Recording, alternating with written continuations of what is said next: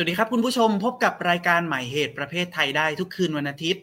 วันนี้คุณผู้ชมยังอยู่กับผมอาร์มตินภพสินสมบูรณ์ทองและ ผมต่อศักดิ์จินดาสุขศรีครับ สวัสดีครับอาร์มครับ สวัสดีครับต่อ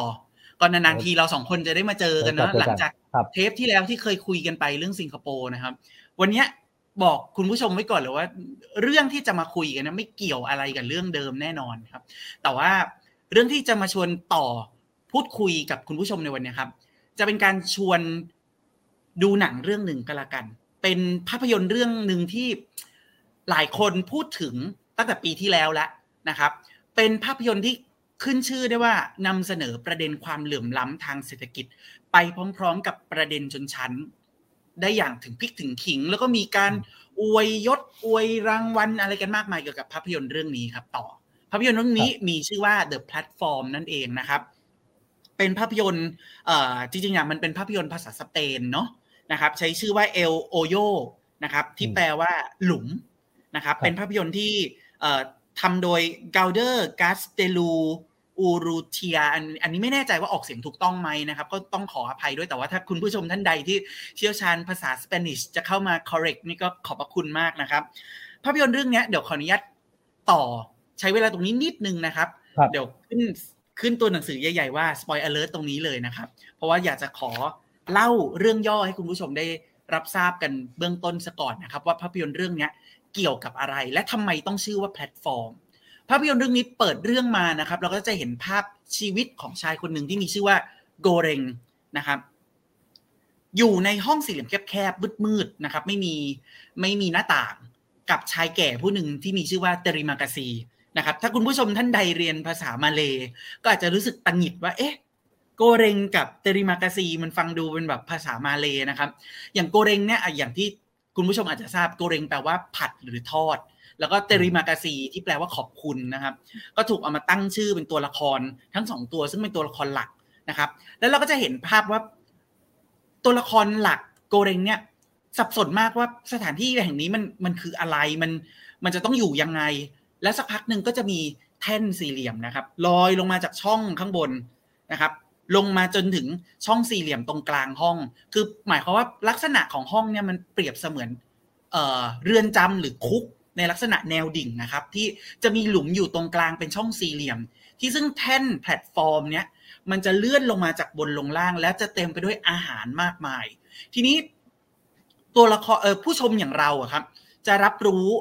ถึงสภาพความเป็นอยู่แล้วก็สถานการณ์ต่างๆ จากสิ่งที่ตริมากาซีหรือชายแก่เนี่ย เล่าให้ตัวละครหลักหรือว่าโกเรงฟังว่า ทุกคนก็จะอยู่กันคนละชั้นน่ะนะชั้นละสองคนนะครับ แล้วอาหารเนี่ยที่นำมาเสิร์ฟเนี่ย ก็จะลงมาจากชั้นบนสุดลงไปเรื่อยๆจนถึงชั้นล่าง ซึ่งก็ไม่รู้หรอก ว่าจะมีชั้นล่างสุดเนี่ย เป็นเลขชั้นที่เท่าไหร่ แต่อาหารมันก็จะสภาพยับเยินย่ำแย่ลงไปเรื่อยๆเรื่อยๆและทุก ๆ เดือนเนี่ย มันก็จะมีการแรนดอมนะครับเปลี่ยนเปลี่ยนชั้นนะครับ อย่างตอนนี้ตัวละครหลัก 2 ตัวอาจจะอยู่ที่ชั้นเนี้ยผ่านเวลาไปอ้าวโดนแรนดอมไปอยู่ชั้นที่ต่ำกว่าเดิมหรือสูงขึ้นกว่าเดิมอะไรก็ว่ากันไป เพราะฉะนั้นตลอดเวลาหนึ่งชั่วโมงกว่าที่คุณผู้ชมได้รับชมภาพยนตร์เรื่องนี้เนี่ยคุณผู้ชมจะได้หนึ่งตื่นเต้นไปกับชั้นที่ตัวละคร จะต้องไปอยู่ต่อไปสองความลำบากยากแค้นในการได้รับอาหาร ที่อาจจะน้อยลงมากหรือแทบจะไม่มีเหลือเลยในเวลาที่ตัวละครถูกแรนดอมไปอยู่ชั้นล่างๆสามคุณผู้ชมจะเริ่มรู้สึกตื่นเต้นไปกับตัวละครโกเรงนะครับ ที่จะต้องลุกขึ้นมาเปลี่ยนแปลงอะไรสักอย่าง ในการใช้ชีวิตอยู่ในสถานที่แห่งนี้นะครับ นี่ก็คือเรื่องย่อเบื้องต้นที่อยากจะเล่าให้คุณผู้ชมได้รับฟังกันนะครับว่า หน้าต่างภาพยนตร์เรื่องเนี้ยมันเป็นยังไงแล้วมันนำไปสู่เรื่องความเหลื่อมล้ำหรือประเด็นชนชั้นได้อย่างไรครับ ทีนี้ขอโยนกลับมาที่ต่อสักนิดนึงนะครับ ว่าก่อนอื่นเลยขอถามต่อแบบนี้ว่า ต่อชมภาพยนตร์เรื่องนี้แล้ว ต่อเห็นประเด็นอะไรที่ชัดเจนบ้าง หรือต่อรู้สึกยังไงเป็นความรู้สึกแรกเกี่ยวกับภาพยนตร์เรื่องนี้บ้าง ครับเอ่อหมายถึงว่าส่วนตัวพอหลังจากดูครั้งแรกเนี่ยผมคิดว่าประเด็นที่มันชัดที่สุดเนาะ แล้วหลายคนก็คงพูดถึงเป็นเรื่องแรก ๆ ก็คือคงเป็นประเด็นเรื่องความเหลื่อมล้ำใช่ไหมการกดขี่ระบบซึ่งมันกดขี่เราใช่ป่ะแล้วผมคิดว่ามันก็สอดคล้องไปกับกระแสของหนัง และซีรีส์ที่ออกมาในช่วงหลายปีหลังที่ผ่านมาที่ออกในแนวหนังเรื่องในในในเชิงดิสโทเปีย หรือพวกหนังแนวอพอคลิปติกทั้งหลาย คือพยายามจะบอกว่ามนุษย์มีความสิ้นหวัง ความหดหู่ความโหดร้ายอย่างไรจากสภาพแวดล้อมที่เปลี่ยนแปลงไปอะไรก็ต่างๆนานาอันนี้ก็ผมคิดว่าเป็นหนึ่งในชุดหนังจำนวนมากที่ออกมาเนาะทีนี้ถามว่าพอเห็นประเด็นอะไรบ้างเนี่ยถ้าลองไปไล่ดูรีวิวหนังจำนวนมากเนี่ยผมคิดว่าไอ้ประเด็นเรื่องความเหลื่อมล้ำทางเศรษฐกิจทางอำนาจ การกดขี่การอ่านหนังเรื่องนี้ผ่านสายตาแบบฝ่ายซ้ายมาร์กซิซึมเป็นเรื่องปกติที่ออกมาในงานรีวิวจำนวนมากเนาะ วันนี้อาจจะลองชวนคุยในประเด็น ซึ่งมันชิปออกมาหน่อย อาจจะไม่ได้เป็นในเชิงความเหลื่อมล้าการกดขี่มาก อาจจะมีแตะกันบ้างนะระหว่างที่เราชวนคุยกัน แต่อยากที่อยากจะชวนคุยเรื่องหนึ่งซึ่งก็จะมีพูดถูกพูดถึงด้วยในรีวิวหนังหลาย ๆ ชิ้นนะครับ คือประเด็นเรื่อง human nature หรือธรรมชาติของมนุษย์เนาะที่ปรากฏในหนัง คือผมคิดว่าในบทความรีวิวจำนวนมากที่พูดถึงหนังเนี่ยหรือเว็บแรกที่เราดูหนังเรื่องนี้ไปจนถึงจุดหนึ่งแล้วเนี่ย ผมคิดว่ามันให้ภาพเราแบบหนึ่งว่า ที่จริงแล้วมนุษย์มีธรรมชาติแบบไหนใช่ไหมครับก่อนที่จะไปถึงรายละเอียดของหนังเนี่ยผมคิดว่าพวกเราเนี่ยซึ่งเรียนมาทางสายวิชาการสังคมศาสตร์เนี่ยเราก็รู้ดีว่าวิชาทางด้านสังคมศาสตร์เนาะไม่ว่าจะเป็นรัฐศาสตร์เศรษฐศาสตร์ หรือปรัชญาเองเนี่ยมีนักคิดจำนวนมากที่พยายามสร้างคำอธิบาย เพื่อบอกว่ามนุษย์มันมีธรรมชาติที่แน่นอนตายตัวอย่างไรใช่ไหมเช่นอริสโตเติลบอกว่ามนุษย์เป็นสัตว์การเมืองโดยธรรมชาติใช่ไหมต้องอยู่กันเป็นฝูงต้องอยู่ในเป็นชุมชนการเมืองเท่านั้นฮอปส์บอกว่า มนุษย์ในสภาพธรรมชาติมีความโหดร้ายป่าเถื่อน พร้อมทำลายคนอื่น เห็นคนอื่นเป็นศัตรูตลอดเวลาใช่ไหมพร้อมใช้ความรุนแรงอะไรอย่างนี้หรือเศรษฐศาสตร์ที่บอกว่ามนุษย์มีเป็นสัตว์เศรษฐกิจใช่ไหมเป็น homo economicus คือพยายามจะ maximize self interest อยู่ตลอดเวลา ก็คือพยายามจะเพิ่มผลประโยชน์ส่วนตนอยู่ตลอดเวลาเอาผลประโยชน์ของตัวเองเป็นที่ตั้งเนาะอันนี้คือความคำพยายามที่พยายามจะอธิบายว่า เฮ้ยมนุษย์มีธรรมชาติที่แน่นอนตายตัวแบบหนึ่งผมคิดว่า ถ้าดูหนังเรื่องนี้เผินๆเนี่ยไอ้เรื่อง The Platform เนี่ยถ้าดูไวๆมันพยายามผลิตซ้ำแนวคิดว่าด้วยเรื่องธรรมชาติของมนุษย์แบบตายตัวเหมือนกัน แต่ออกมาในลักษณะแบบที่เป็น Hobbesian's world เนาะหรือ Homo economicus แบบหนึ่งก็คือพยายามจะบอกว่ามนุษย์เราอะเนเจอร์ของมันคือเห็นแก่ตัว มีความโหดร้าย อยากจะเอาเออตะการตะกามเอาผลประโยชน์ตัวเองเป็นที่ตั้งพร้อมใช้ความรุนแรงทำร้ายประหัตประหารคนอื่นไม่ร่วมมือกัน แต่ผมคิดว่าอันเนี้ยถ้ามองแว็บแรกเราเห็นอันนั้น แต่ถ้ามองลึกไปอีกจริงๆเนี่ยตัวหนังมันซ่อนอะไรที่ซับซ้อนกว่านั้นอยู่หรือเปล่าผมคิดว่าจริง ๆ แล้วมีตัวละครหลักสองตัว ที่มันสะท้อนภาพธรรมชาติของมนุษย์ที่ต่างกันอยู่สุดขั้วนะซึ่งใส่ในเครื่องหมายคำพูดนะไม่แน่ใจว่าใช้คำว่าธรรมชาติได้จริงๆไหมอันนี้เป็นสิ่งที่ผมอยากจะชวนตั้งคำถามเออ มันสะท้อนภาพธรรมชาติที่ต่างกันอยู่2ขั้วนะตัวละครแรกเลยคือที่อาร์มเกิดถึงไปแล้วก็คือเอ่อตุยมากาซี่เนาะซึ่งเป็นรูมเมทคนแรกของโกเลงในชั้นที่ 48 ใช่ไหมครับ ผมคิดว่าเอ่อตุยมากาซี่เนี่ยเป็นตัวแทนของแนวความคิดแบบที่เราเรียกว่าเป็นเฮโดนิซึมใช่ไหมในทางปรัชญาเราอาจจะมีคนแปลว่ามันเป็นคือสุขนิยม คือแนวความคิดที่โฟกัสที่ความสุข ความพึงพอใจ ความปรารถนาส่วนบุคคล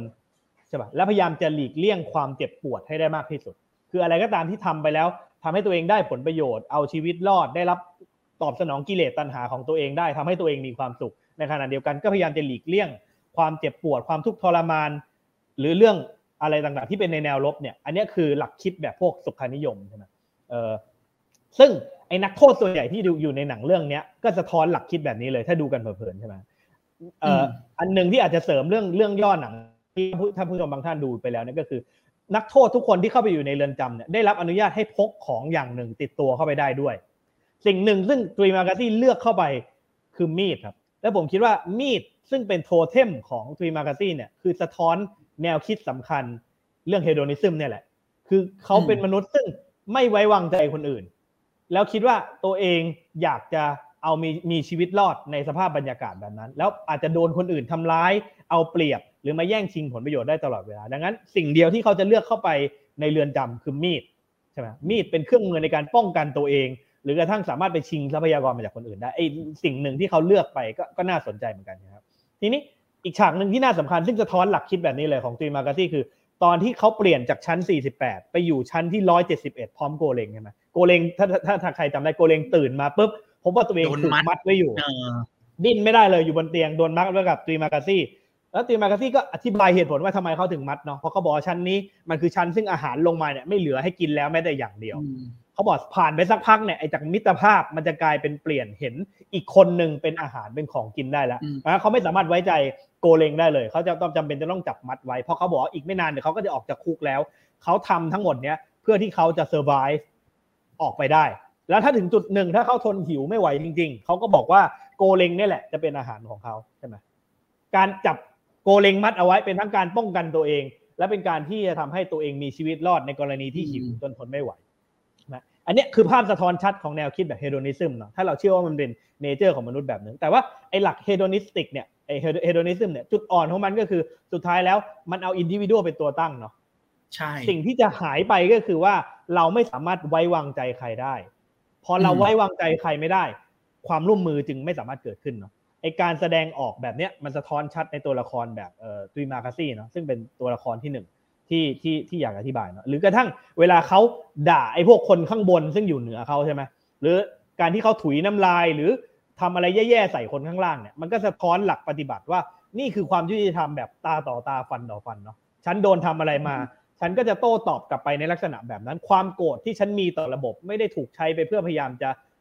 เปลี่ยนแปลงระบบ แต่ถูกใช้ไปเพื่อพยายามที่จะระบายความโกรธของตัวเองต่อคนอื่น ที่อยู่ภายในระบบนี้แบบเดียวกับฉันเหมือนกันเป็นความยุติธรรมแบบตาต่อตาฟันต่อฟันคล้าย ๆ เวลาเราเห็นข้ออ้างในเรื่องระบบโซตัสนะครับฉันโดนรุ่นพี่กระทำมาแบบนี้ พอถึงเวลาฉันมาเป็นรุ่นพี่บ้าง ฉันไม่ได้อยากจะเปลี่ยนแปลงระบบแบบนี้หรอก ฉันก็ใช้สิ่งที่ฉันเคยโดนรุ่นพี่ทำนี่แหละกระทากับรุ่นน้องกลับไปผมว่าอันเนี้ยคือแบบที่หนึ่งคือตัวละครที่ชื่อตุยมากาซี่เป็นภาพสะท้อนของหลักคิด human nature แบบที่เรียกว่าเป็น hedonism คือเรื่องสุขานิยม เอาความพึงพอใจความปรารถนาของตัวเองเป็นที่ตั้ง ความสุขของตัวเองเป็นที่ตั้ง และพร้อมจะหลีกเลี่ยงความเจ็บปวดเอาตัวรอดให้ได้มากที่สุดครับ อืม อันนี้ก็น่าสนใจนะเป็นตัวละครแรก ๆ ที่เราจำเป็นจะต้องพูดถึงมากๆเพราะมันมีมันมีบทบาทสำคัญต่อให้ ในช่วงกลางเรื่องในเตริมาคาซีตายไป มันยังคงมีบทบาทโผล่มาวนเวียนอยู่ในเนื้อเรื่องอยู่ตลอดในจิตใจของโกแต่มันก็ไม่ได้มีตัวละครอยู่เพียงเท่านี้เนาะมันยังมีอีกมากมาย นะครับ เดี๋ยวเราพักกันสักครู่แล้วเราจะย้อนกลับมาคุยกันต่อนะครับว่า แล้วตัวละครอื่นๆล่ะมันมีฟังก์ชัน เกี่ยวกับเรื่อง human nature ในเรื่องนี้อย่างไร เดี๋ยวพักกันสักครู่ครับ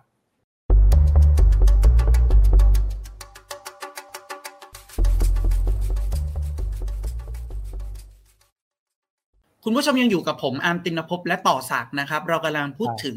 ภาพยนตร์เรื่อง The Platform นะครับ แต่เราไม่ได้พูดถึงประเด็นความเหลื่อมล้ำอย่างที่ต่อได้พูดไปเมื่อครู่นะว่าน่าจะมีงานรีวิวเกี่ยวกับประเด็นความเหลื่อมล้ำเนี่ยมากมาย แล้วเรามาชวนคุยกันในอีกมุมมองหนึ่งนะครับ ในประเด็นเกี่ยวข้องกับเรื่อง human nature หรือธรรมชาติของมนุษย์ เมื่อครู่เนี่ยต่อได้พูดถึงตัวละครเตริมากาซี่ไปเยอะละมีตัวละครตัวอื่นอีกไหมที่ต่อคิดว่ามีบทบาทสำคัญ ในการจะพยายามนำเสนอความเป็นธรรมชาติของมนุษย์ในขั้วตรงกันข้ามกับเตริมากาซีครับผมคิดว่าอีกคนหนึ่งที่น่าคืออีกหนึ่งเมดร่วมชั้นของโกเลงเนาะคืออดีตคนที่เคยเป็นเจ้าหน้าที่ดูแลของคุกอันนี้ ซึ่งเป็นคนสัมภาษณ์โกเลงให้ลงมาอยู่ในคุกด้วยเนี่ยชื่อก็ชื่อคือเธอคือผู้หญิงที่ชื่อว่าอิโมกิลี่เนาะผมคิดว่าเธอเนี่ยคือภาพสะท้อนของตัวแทนแนวคิดแบบ altruism หรือมันไม่มีคำแปลไทยดีๆเลยแต่เราอาจจะแปลได้ว่าคนซึ่ง เห็นแก่ประโยชน์ความสุขของผู้อื่น เหนือกว่าความสุขของตัวเองเท่านั้นอะไรอย่างนี้ใช่ไหมครับเอ่อหนึ่งเลยคือเธออาสาลงมาคุกเนาะเพื่อพยายามจะมาช่วยเหลือคนอื่น อันเนี้ยบางบทความก็จะบอกเธอเป็นเหมือนกับภาพของ Mother Teresa อะไรใช่ไหมเออว่าก็แนวคิด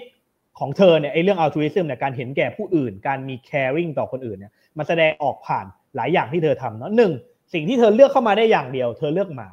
ใช่ไหมเธอไม่ได้เลือกอาวุธ เธอไม่ได้เลงเธอเลือกสิ่งมีชีวิตเนาะแต่ว่าพอเลือกเข้ามาแล้วโอเค อาจจะดูเหมือนเอามาแก้เหงา แต่เวลาเธอต้องแบ่งอาหารกับโกเลงเนี่ย เธอก็บอกเพื่อความแฟร์มันไม่ใช่การหารสามแต่หารสองเท่าเดิม ในความหมายที่เธอกับหมาสลับกันกินคนละวัน หมากับเธอได้กินเหมือนกันได้กินเท่ากัน แต่สลับกันคนละวันหรือสองการที่เธอพอได้อาหารลงมาเสร็จปุ๊บแทนที่เธอจะไปมุ่งตักอาหารใส่ปากตัวเองอย่างเดียวเพื่อให้ท้องตัวเองอิ่ม เธอ พยายามจัดจานอาหาร เพื่อแบ่งสรรปันส่วนให้คนชั้นล่างลงไปได้มีกินใช่ไหม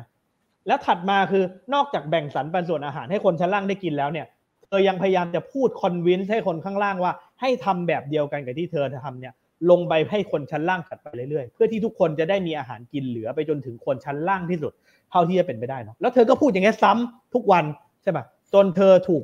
กระทั่งโกเลงก็ถามว่าเธอสติดีเหรอทำแบบนี้อยู่ได้ทุกวัน คนชั้นล่างก็พยายามหัวเราะเธอบอกจะบ้าเหรอ พวกฉันเคยอยู่ชั้นที่ต่ำๆมาแล้ว ฉันไม่มีอะไรจะกินเลย พอวันหนึ่งฉันอยู่มาอยู่ในชั้นที่มีอาหารเหลือลงมาถึงทำไม ฉันจะต้องทำแบบนั้น ฉันก็ต้องโกยให้อิ่มที่สุด ให้กินให้ได้มากที่สุดแบบที่จะทำได้เนาะนะครับอีกอันอันสุดท้ายซึ่งน่าสนใจมากแล้วผมคิดว่าช็อกอย่างยิ่งก็คือ พอครบหนึ่งเดือน เธอกับโกเลงต้องเปลี่ยนชั้น ปรากฏว่ามาโผล่ในชั้นที่ต่ำมากๆเลยก็คือชั้นสองร้อยสองพอโกเลงตื่นขึ้นมาภาพที่เธอเห็นก็คือาพที่เขาเห็นก็คือเธอฆ่าตัวตายนะทันทีแล้วเธอก็เขียนทิ้งเอาไว้ว่า เพื่อให้ศพของเธอ เป็นอาหารให้โกเลงประทังชีวิตต่อไปได้ ผมคิดว่าไอ้ทั้งหมดเนี่ยสามสี่อย่างเนี่ยคือภาพสะท้อนที่ชัดของธรรมชาติของมนุษย์อีกแบบหนึ่งก็คือแบบ altruism คือ คนซึ่งมีภาพเป็นแม่พระ ไม่คำนึงถึงผลประโยชน์ หรือความสุขความต้องการของตัวเองเลยเห็นแก่ประโยชน์ของผู้อื่น แคร์ความสุขการช่วยเหลือความเจ็บปวดของ ผู้อื่นเป็นที่ตั้ง แต่เธอก็มักจะถูกวิจารณ์ในหลายบทความว่าเป็น idealist พอสมควรเนาะคือเห็นแก่ผู้อื่น แต่ไปคิดเอาเองว่าคนอื่นจะมีความเห็นแก่ผู้อื่นเหมือนที่เธอเป็นใช่ไหมแล้วก็เธอเองไม่ได้มีวิลลิ่งที่จะแอคไม่ได้มีเจตจำนงที่จะลุกขึ้นมาเปลี่ยนระบบเท่าไหร่ คือเธอแบ่งปันให้คนอื่นก็พอ แล้วก็ไม่พร้อมที่จะใช้วิธีการบังคับให้คนอื่นเปลี่ยนพฤติกรรมใช่ไหมไม่มีการขู่คนข้างล่างทั้งสิ้นไม่เหมือนไอ้คนอื่นเนาะ ถ้ามึงไม่ทำตามที่กูว่าแบบนี้กูจะฉี่ใส่อาหารจะถ่ายอุจจาระใส่อาหารให้กินไม่ได้ เพื่อพยายามจะเปลี่ยนพฤติกรรมคนข้างล่างคือเธอพยายามจะใช้คำพูดดีๆ เพื่อเปลี่ยนใจคนอันนี้มีอันนึงผมโพสต์มาเลย ที่เธอพูดสำหรับ gentleman please it has been 15 days and I am begging you to follow my instruction this time คือผ่านมาแบบ 15 วันแล้วเธอก็ยังเลือกที่จะพูดซ้ำๆเพื่อเปลี่ยนใจคนข้างล่าง ให้แบ่งสรรปันส่วนอาหารลงไปข้างล่างเหมือนเธอ อันนี้ผมคิดว่าเป็นอีกขั้วหนึ่ง ธรรมชาติมนุษย์ซึ่งโผล่มาในแพลตฟอร์มเรื่องนี้ครับอ่านอืมก็เป็นเหมือนคู่เปรียบเทียบกับตริมากาซีเนาะทีนี้ไหนๆก็พูดถึงตัวละคร อืมตัวไหนๆก็พูดถึงตัวละครเพศหญิงละนึกถึงตัวละครอีกตัวหนึ่งที่มีบทบาทสำคัญไม่น้อยก็คือมิฮารุมิฮารุเนี่ยเป็นใครเป็นหญิงเอเชียคนหนึ่งที่ปรากฏตัวครั้งแรกคือลงมากับแท่นเนี่ยแล้วก็มีการกล่าวกันว่า ตัวละครเนี้ยอิโมชันอลมาก แล้วก็ควบคุมตัวเองไม่ได้ แล้วก็อันตรายมาก ซึ่งทั้งหมดทั้งมวลน่ะมัน rationalize หรือให้เหตุผลได้ด้วยการที่เธอมาตามหาลูก เพราะฉะนั้นในขณะที่ภาพยนตร์เรื่องนี้พยายามจะนำเสนอ human nature จะไม่ว่าจะเป็นแบบ hedonism หรือแบบ altruism ก็ตามเรารู้สึกว่าพอเราเห็นตัวละครมิฮารุ มันทำให้เรานึกถึงคำอธิบายว่าด้วย human nature ในแบบ feminist ขึ้นลูกที่หนึ่งและสองมากๆ ที่แบบพยายามจะอธิบายว่าในขณะที่สังคมกระแสหลัก อธิบายว่ามนุษย์เพศหญิงเนี่ยเป็นมันคือธรรมชาติของมนุษย์เพศหญิงเนี่ยมันอิโมชันอลและ uncontrollable เนี่ยแต่ทั้งหมดทั้งมวลมัน rationalize ได้ ในนามของสัญชาตญาณความเป็นแม่ ที่จะต้องออกไปตามหาลูกปกป้องลูกหรืออะไรก็ตาม เพราะฉะนั้นสำหรับเราเนี่ยตัวละครมิฮารุไม่ได้เป็นตัวละครที่เหนือไปกว่าตัวละครอื่นใดเลย หากแต่เป็นอีกหนึ่งทางเลือก ให้ตัวละครอย่างโกเรงเนี่ยเลือกที่จะมองเลือกที่จะเรียนรู้ เลือกที่จะเอ่อซึมซับเอา คุณค่าหรืออัตตาแบบนั้นเนี่ยเข้าไปไว้ในตัวไม่ต่างอะไรจากเตอริมากาซีหรือเอ่ออิโมกิรีเลย ทีนี้ย้อนกลับมาที่เอ่อตัวละครโกเรงอะต่อคิดว่า โอ้โห มันถูกแวดล้อมรายล้อมด้วยตัวละครที่นำเสนอ human nature หลายหลายแบบอย่างเงี้ย ต่อคิดว่าตัวละครโกเรงมันเป็นตัวแทนของธรรมชาติของมนุษย์แบบไหน ผมคิดว่าโกเลงเนี่ยความจริงที่น่าสนใจที่สุดก็คือ ทั้งหมดนี้ที่เรากับอาร์มอาจจะเห็นตรงกันก็คือเราอยากจะเถียงว่าถ้าดูหนังเพียงผิวเผินเนี่ยมันนำเสนอภาพของ human nature ที่ตายตัวเนาะหยุดนิ่งแบบหนึ่งโดยเฉพาะส่วนใหญ่อาจจะเห็นว่าไอ้แบบเฮโดนิซึมไอ้แบบฮอปเซียน มนุษย์เห็นแก่ตัวมนุษย์โหดร้ายอะไรเงี้ยเป็นภาพหลักเลยใช่ไหมที่เราจะมองผมว่าโกเลงคือภาพสะท้อนที่บอกว่ามนุษย์อะไม่ได้มีแก่นของเนเจอร์ หรือธรรมชาติที่ตายตัวเนาะแต่มีพลวัตซึ่งเปลี่ยนแปลงไปได้ตามสภาพแวดล้อมที่เปลี่ยนไปด้วยนะ ตามปฏิสัมพันธ์กับมนุษย์คนอื่นที่เราพบเจอตามเงื่อนไขของระบบ หรือสภาพแวดล้อมที่เราเข้าไปอยู่ในนั้นไอตัวไอตัวพฤติกรรมหรือการแสดงออกของเราก็เปลี่ยนไป ผมอาจจะไม่อยากใช้คำว่าเนเจอร์แล้วในความหมายที่ว่าถ้ามันเปลี่ยนแปลงได้นะสังเกตจากอะไรได้บ้างความเปลี่ยนแปลงที่โกเลงเห็นถ้าคุณดูตลอดทั้งเรื่องเนี่ยเข้ามาในคุกวันแรก ๆเขาไม่ยอมกระทั่งจะกินของเหลือที่มาจากข้างบนด้วยซ้ำใช่ไหมเขายอมอดอาหารอยู่ตั้งหลายมื้อทั้งทั้งที่ไอ้ตริมากาซีชวนให้กินกระดับสักพักไปเขาเริ่มยอมกินของเหลือ จนถึงตอนสุดท้ายเขายอมกินกระทั่งศพคนตายด้วยใช่ไหมครับอันนี้ part ที่หนึ่งแล้วถ้าคนเห็นความเปลี่ยนแปลงสองคือเขาเข้ามาเนี่ยของที่โกเลงหยิบเข้ามาคืออะไร ไม่ใช่มีด ไม่ใช่อาวุธ แต่คือหนังสืออะเขาเข้ามาแบบคนรักสันติ ฉันแค่อยากจะเข้ามาอ่านหนังสือให้จบเล่มอยากจะเข้ามาดูดบุหรี่ไม่พร้อมทำร้ายใคร ไม่อยากใช้ความรุนแรงกับใคร จนวันหนึ่งพอเขาโดนไอ้ตุยมาคาซี่มัดติดเตียง จนกระทั่งไอ้คนที่เป็นแม่คนนั้นลงมาช่วย พอโกเลงหลุดออกจากเตียงได้ปุ๊บ สิ่งที่แรกที่เขาทำเลยคือเขาความมีดแล้วก็ไปแทงคอตุยมาคาซี่ย้ำให้ตายไปเลยใช่ไหมแปลว่าจากเดิมจับหนังสือวันหนึ่งลุกขึ้นมาจับมีด และสุดท้ายพอเขาไปพยายามจะจับมือกับคนผิวสีที่ชื่อบาฮาบาฮารัตใช่ไหมบาฮาร่านะเออใช่ สิ่งที่เขาทาก็คือลื้อเตียงนอนของตัวเองแล้วเอาเหล็กท่อนนั้นมาเป็นอาวุธ เพื่อที่จะลุกขึ้นไปเปลี่ยนระบบด้วยกัน จากคนซึ่งเคยเป็นแบบหนึ่งก็พร้อมจะลุกขึ้นมาจับอาวุธเพื่อเปลี่ยนแปลงระบบเหมือนกัน จากคนซึ่งแค่เข้ามาอยากจะเปลี่ยนตัวเองเฉยๆฉันอยากจะเลิกบุหรี่ ฉันอยากจะอ่านหนังสือให้จบเล่ม วันหนึ่งเมื่อเห็นความทุกข์ทรมาน ความไม่พึงพอใจนานๆไปมากๆ ก็ลุกขึ้นมาอยากจะเปลี่ยนแปลงระบบเนาะโดยเฉพาะหลังจากที่เขาได้เจอกับบาฮารัตแล้วก็อาจารย์ของบาฮารัตอีกคนหนึ่งที่นั่งรถเข็นถ้าใครจำฉากนั้นได้ผมคิดว่าณวินาทีนั้นอะโกเลงผสานเอา